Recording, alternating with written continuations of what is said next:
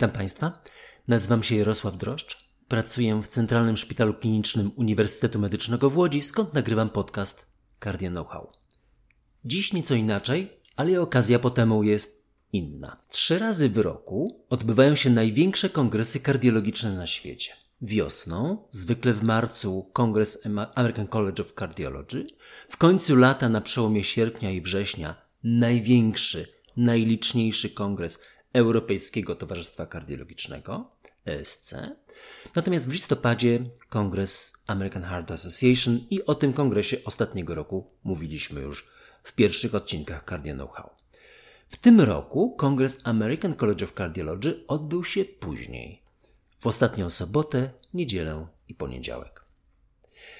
Przedstawienie wyników własnej pracy na kongresie stanowi największe naukowe osiągnięcie, poza, co naturalne, znacznie istotniejszym osiągnięciem będącym publikacją pełnej wersji artykułu oryginalnego w czasopiśmie naukowym.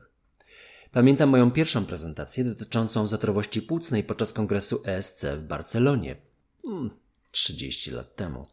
Pulmonary embolism still missed clinical entity.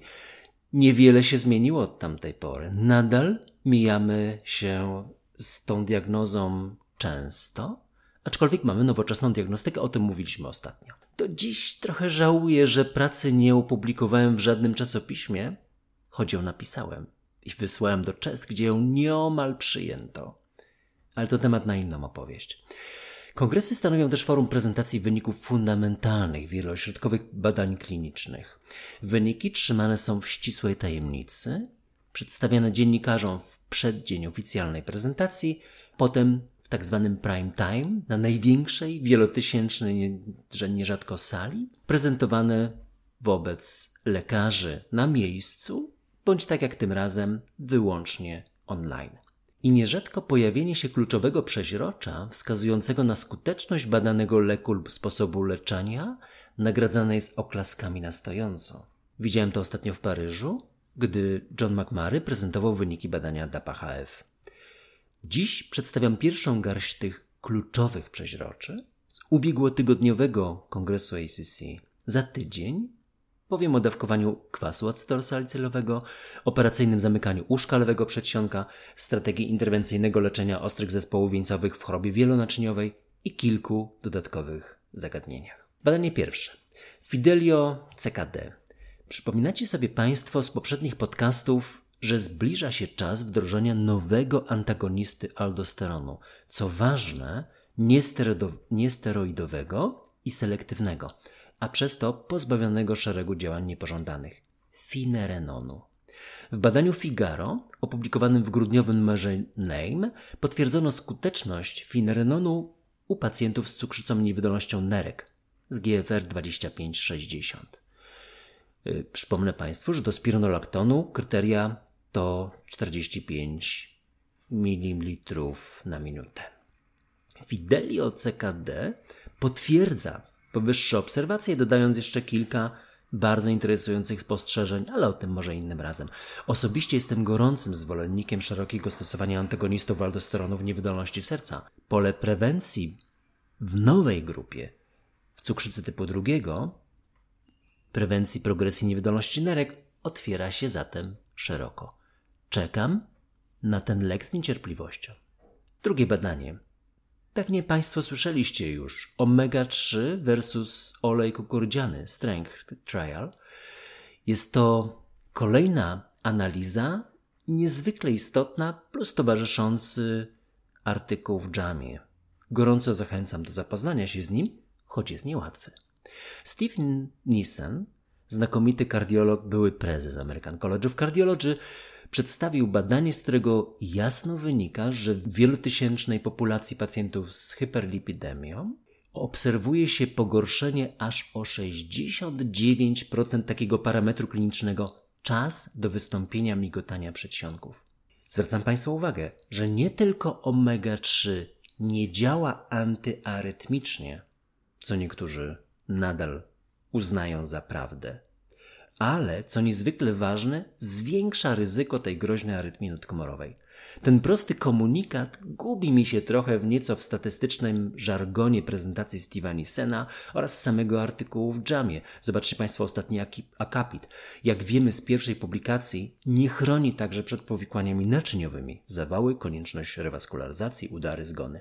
Dla mnie to jest jednoznaczny koniec tej koncepcji prewencji sercowo-naczyniowej za pomocą substytucji omega-3.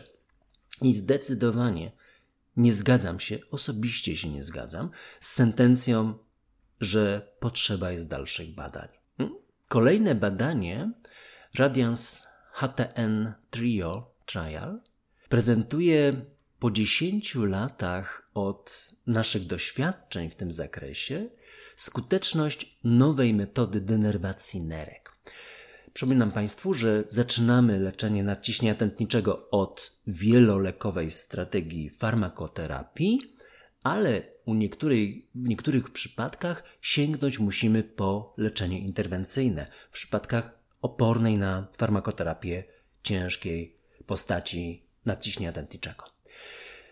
Osobiście przed 10 laty wykonaliśmy kilkanaście zabiegów denerwacji. Pan dr Krzysztof Kaczmarek opisał to w kardiologii polskiej i zapraszam na transkrypcie, jest link do tego artykułu, ale zatrzymaliśmy pracę po prezentacji, to był 2013 rok, w 2014 roku ukazała się praca Simplicity HTN3, w którym efekt zabiegu pozostawał niemal bez wpływu na wartość ciśnienia tętniczego krwi. W tym badaniu, prezentowanym w tym tygodniu, czy poprzednim, weekend, Radiance HTN Trio wykorzystano chłodzoną elektrodę ultradźwiękową, podgrzewającą tkanki tuż za ścianą tętnicy. Ściana jest chłodzona, tkanki tam, gdzie przebiega nerw, czy nerwy układu autonomicznego są podgrzewane i niszczone, a one mają związek z nadciśnieniem tętniczym. Wśród ośrodków mieliśmy polską reprezentację pana profesora Adama Witkowskiego, prezesa Polskiego Towarzystwa Kardiologicznego i pracującego w Narodowym Instytucie Kardiologii znakomitego fachowca.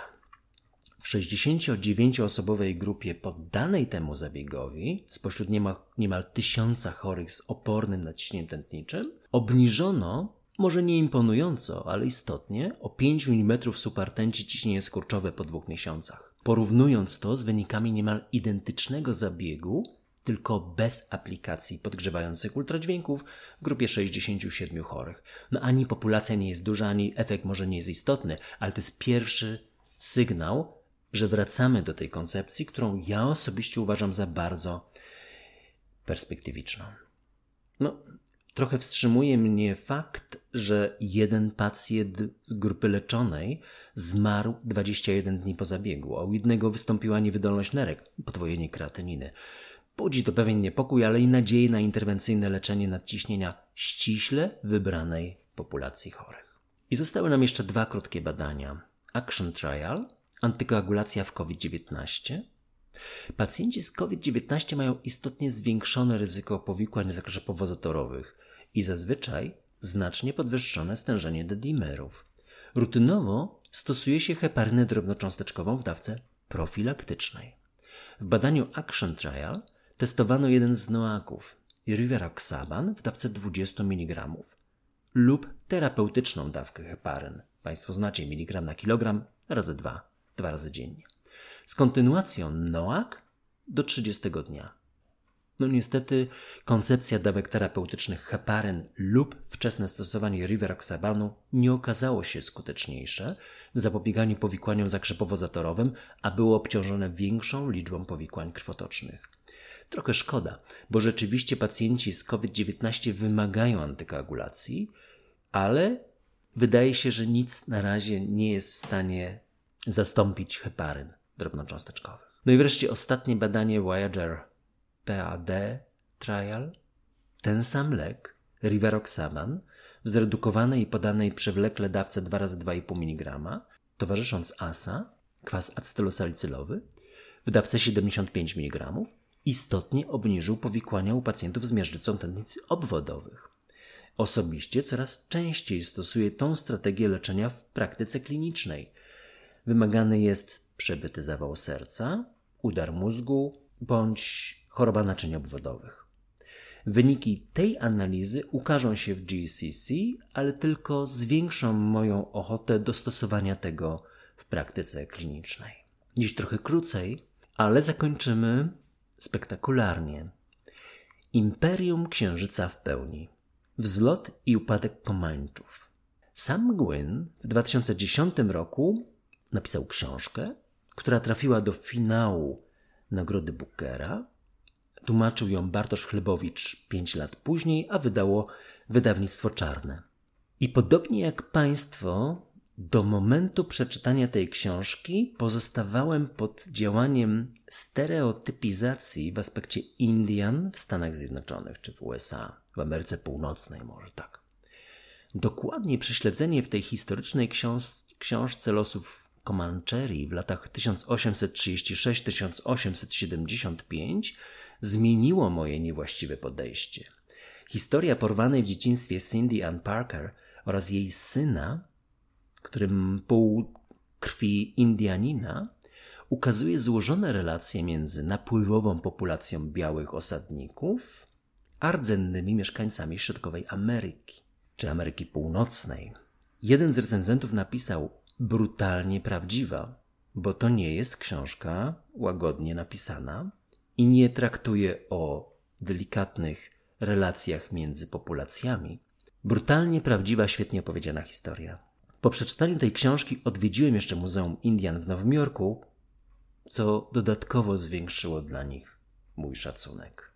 Szanowni Państwo, jeżeli będziecie mieli jakieś uwagi, komentarze, pytania, to kierujcie na Instagram, Facebook, Cardio Know-how. Postaram się udzielić odpowiedzi. Na tych mediach znajdziecie także głosowanie, z którego na razie nie będę korzystał, ale oczywiście za tydzień przedstawię American College of Cardiology w, drugim, w drugiej odsłonie a za dwa tygodnie odpowiedzi na Państwa pytania. Będę też Państwu bardzo wdzięczny za promocję podcastów wśród lekarzy i komentarz, tak aby inni mogli nas znaleźć. Choćby nawet jednym słowem. Bardzo dziękuję.